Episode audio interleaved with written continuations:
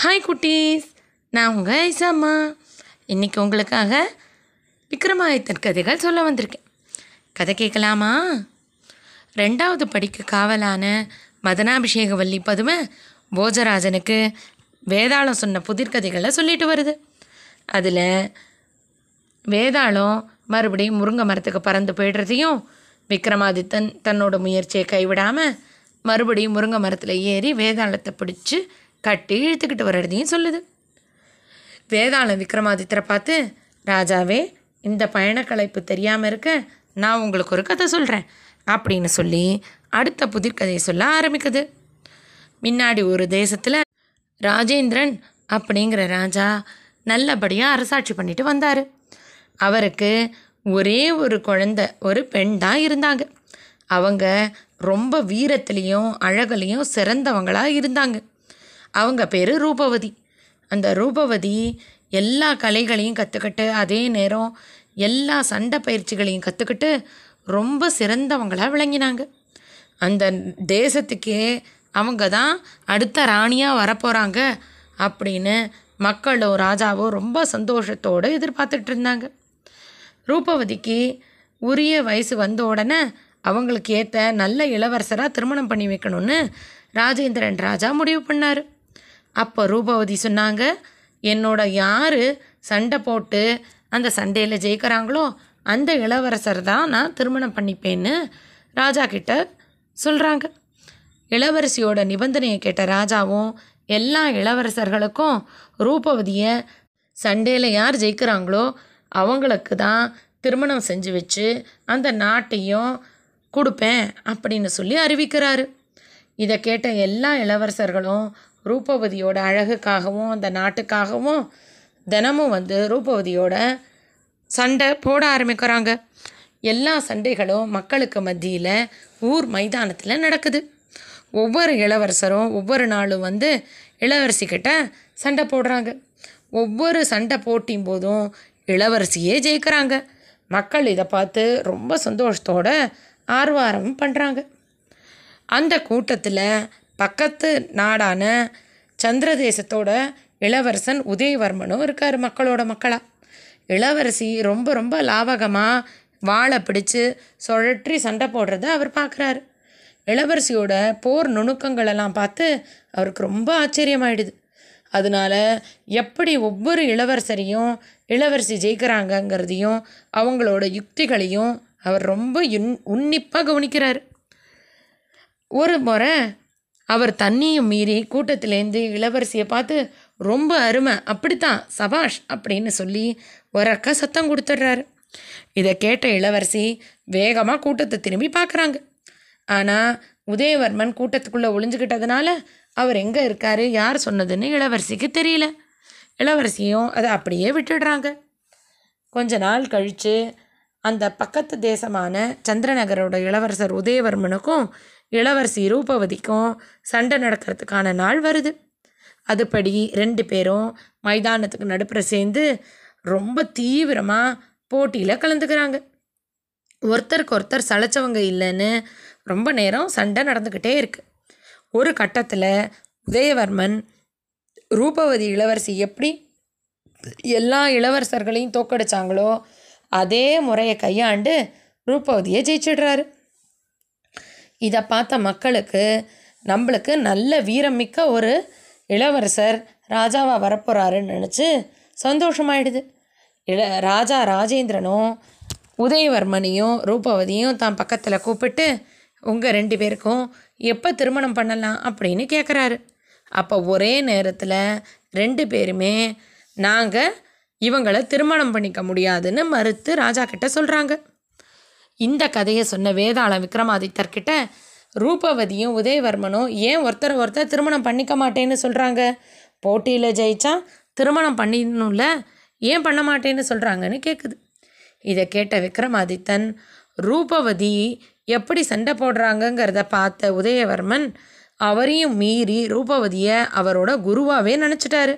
அதனால குருக்கிட்டேந்து கற்றுக்கிற மாதிரி ரூபவதி போடுற சண்டை முறைகளை அவர் தான் உள்வாங்கி கற்றுக்கிட்டு அதை பயிற்சி பண்ணி தான் அவர் ஜெயித்தார் அதனால அவர் தனக்கு மாணவனாக வரணும் அப்படிங்கிற உரிமையில் ரூபவதி தன்னோட மாணவனை திருமணம் பண்ணிக்க முடியாதுன்னு மறுக்கிறாங்க. இதே காரணத்துக்காக தான் தன்னோட குருவை தான் திருமணம் பண்ணிக்கிறது முறையாக இருக்காதுன்னு சொல்லி உதயவர்மனும் திருமணம் பண்ணிக்க மறுக்கிறாரு. அப்படின்னு சரியான விடையை சொல்கிறாரு விக்ரமாதித்தன் சரியான விடையை சொன்னதை கேட்ட வேதாளம் மறுபடியும் சிரிச்சுக்கிட்டே முருங்கை மரத்தை நோக்கி போயிடுது. விக்ரமாதித்தனும் அந்த அத்வான காட்டில் அர்த்தராத்திரியில் அந்த யாருமே இல்லாத வனாந்திரத்தில் போய் முருங்கை மரத்தில் ஏறி வேதாளத்தை மறுபடியும் கட்டி இழுத்துக்கிட்டு வராரு. வேதாளம் விக்ரமாதித்தரை பார்த்து அடுத்த புதிர்கதையை சொல்ல ஆரம்பிக்குது. ஜெய்புரி அப்படிங்கிற நாட்டை சத்யன்கிற மன்னன் நல்ல மடியில் அரசாட்சி பண்ணிட்டு வந்தார். ஆனால் அவர் கொஞ்ச காலம் கழித்து தன்னோட அரசாங்க காரியங்களெல்லாம் தன்னோட அமைச்சர்கள் எல்லாம் பார்த்துக்க சொல்லிட்டு அவர் கலைகளுக்கும் அதிசயமான பொருட்களை பார்க்குறதுலையும் தன்னோட நேரத்தை செலவு பண்ண ஆரம்பிச்சிட்டாரு. அரசர் கவனிக்காததுனால அந்த மந்திரிகளும் அமைச்சர்களும் அந்த ஊர் மக்களை ரொம்ப கஷ்டப்படுத்தினாங்க. ஆனால் இந்த விஷயங்கள் எதுவுமே அந்த ராஜாவுக்கு தெரியாமல் பார்த்துக்கிட்டாங்க. ராஜாவும் மந்திரிகள் சொல்கிறதெல்லாம் உண்மைன்னு நம்பி மக்களோட கஷ்டம் தெரியாமையே இருந்துட்டார். ஒரு நாள் ராஜாவுக்கு திடீர்னு நம்ம ஊரில் யாருக்கிட்டெல்லாம் அதிசயமான பொருள் இருக்குது அதை பார்க்கணும் அப்படின்னு ஒரு எண்ணம் வருது. அதனால அவர் தன்னோட மந்திரிகளை கூப்பிட்டு அடுத்த வாரம் நம்ம ஊரில் இருக்கிற மக்கள்கிட்ட யார்கிட்ட அதிசயமான பொருட்கள் இருக்கோ அவங்கெல்லாம் வந்து என்கிட்ட அதை காட்டணும் அப்படின்னு சொல்லி ஒரு தண்டோரா போடுங்கன்னு சொல்லிடுறாரு. மந்திரிகளும் அரசர் சொன்ன மாதிரியே ஒரு தண்டோரா போட்டு மக்களுக்கு தெரிகிற மாதிரி அறிவிச்சிடுறாங்க ராஜா சொன்ன நாளும் வருது. எல்லா மக்களும் ராஜாவை பார்க்கறதுக்காகவும் அவர்கிட்ட அதிசயமான அற்புதமான பொருட்களை காமிச்சு பரிசு வாங்கிறதுக்காகவும் அரண்மனைக்கு கூடுறாங்க. நிறைய கும்பலாக இருக்குது அரசரோட அரசவையில் எல்லா மந்திரிகளும் உட்காந்துருக்க அரசரும் அவரோட சிம்மாசனத்தில் உட்காந்துக்கிட்டு ஒவ்வொருத்தரையாக கூப்பிட்டு அவங்க கையில் என்ன அதிசய பொருள் இருக்குங்கிறத பார்க்க ஆரம்பிக்கிறாரு. அப்போ ஒரு விவசாயி முதல்ல வராரு. அவர் அரசரை வணங்கிட்டு அவர் கையில் இருக்கிற சின்ன பெட்டியை அரசர்கிட்ட காட்டுறாரு. அரசரும் இந்த பெட்டியில் என்ன இருக்குது இது என்ன அதிசயமான பொருள்? அப்படின்னு கேட்குறாரு அதுக்கு கொண்டே இந்த விவசாயி சொல்கிறாரு ஐயா நான் ஒரு நாள் நிலத்தை உழுதுகிட்டு இருக்கும்போது இந்த பெட்டி எனக்கு கிடைச்சிது. இந்த பெட்டிக்குள்ளே ஒரு கருப்பான கல் இருக்குது இந்த பெட்டியை நான் திறந்தா இந்த பெட்டியை திறந்த இடம் முழுக்க இருட்டாயிடும். மறுபடியும் இந்த பெட்டியை மூடினதுக்கப்புறம் தான் அங்கே வெளிச்சம் வரும். இதுதான் இந்த பொருளோட அற்புதமான சக்தி. அப்படின்னு சொல்கிறார் இதை கேட்ட அரசரும் அதை சோதனை பண்ணி பார்க்கறதுக்காக அந்த பெட்டியை வாங்கி திறந்து பார்க்குறாரு. திறந்த உடனே அந்த அரண்மனை முழுக்க இருட்டாக ஆயிடுது. ஆஹா ஆஹா இது அதிசயமான பொருள் தான் சொல்லிக்கிட்டே ராஜா அந்த பெட்டியை மூடி விவசாயிக்கிட்ட கொடுத்துட்டு விவசாயிக்கு கையில் இருக்கிற நூறு பொற்காசுகளை கொடுத்து அனுப்புகிறாரு அடுத்து ஒரு வியாபாரி வராரு. அவர் அரசர்கிட்ட வந்து ஐயா நானும் ஒரு அற்புதமான பொருள் வச்சுருக்கேன். அப்படின்னு சொல்லி ஒரு சின்ன பெட்டியை கொடுக்குறாரு. இந்த பெட்டியில் என்ன இருக்குது அப்படின்னு அரசர் கேட்குறதுக்கு அதை திறந்து பாருங்கன்னு சொல்கிறாரு திறந்து பார்த்தா அதில் ஒரு பூ இருக்குது அந்த பூ இது வரைக்கும் யாருமே பார்த்துருக்க முடியாத ஒரு பூ. அதுலேருந்து ரொம்ப நல்ல நறுமணம் வருது. அந்த அரண்மனை முழுக்க அப்படி வாசனையாக இருக்குது இதை பார்த்தேன் ராஜா இது என்ன பூ? இது உங்களுக்கு எங்கே கிடச்சிது? அப்படின்னு கேட்குறாரு உடனே அந்த வியாபாரியும் ஐயா நான் ஒரு நாள் என்னோட வீட்டு மாடியில் நடந்துக்கிட்டு இருக்கும்போது வானத்துலேருந்து இந்த பூ வந்து விழுந்துச்சு. இந்த பூ விழுந்த அடுத்த நிமிஷமே என்னை சுற்றி ரொம்ப சுகந்தமான இந்த வாசனை வந்துச்சு. அதோட இந்த பூ வந்து எவ்வளவு நாளாயும் இது வாடவே இல்லை. இது தேவலோகத்துலேருந்து விழுந்திருக்குன்னு நினைக்கிறேன். அதுதான் இந்த பூவோட அதிசயமான சக்தி. இது வாடவும் வாடாது. எப்போவும் எல்லா இடத்துலையும் ரொம்ப ரொம்ப ரொம்ப நல்ல நறுமணத்தை கொடுக்குது. அப்படின்னு சொல்கிறாரு இதை கேட்ட மன்னர் ஆமாம் இது ஒரு அற்புதமான பூ தான் அப்படின்னு சொல்லிட்டு அரசர் அந்த வியாபாரிக்கு ஒரு முத்து மாலையை பரிசாக கொடுத்துட்றாரு அடுத்து ஒரு பண்டிதர் அரசருக்கு முன்னாடி வந்து ஐயா நான் ஒரு அற்புதமான பொருளான இந்த காசை கொண்டு வந்திருக்கேன்னு சொல்லி ஒரு தங்க காசை அரசர்கிட்ட காட்டுறாரு. இந்த காசுனால் அப்படி என்ன அற்புதமான விஷயம் நடக்க போகுது? அப்படின்னு அரசர் கேட்குறாரு இந்த காசை நீங்கள் தொட்டிங்கன்னா இதுக்கு முன்னாடி ஜென்மங்களில் நீங்கள் என்னென்ன பண்ணினீங்க உங்கள் வாழ்க்கையில் என்னென்ன நடந்ததுன்னு உங்களுக்கு தெரிய வரும் அப்படின்னு சொல்லி அந்த காசை காட்டுறாரு.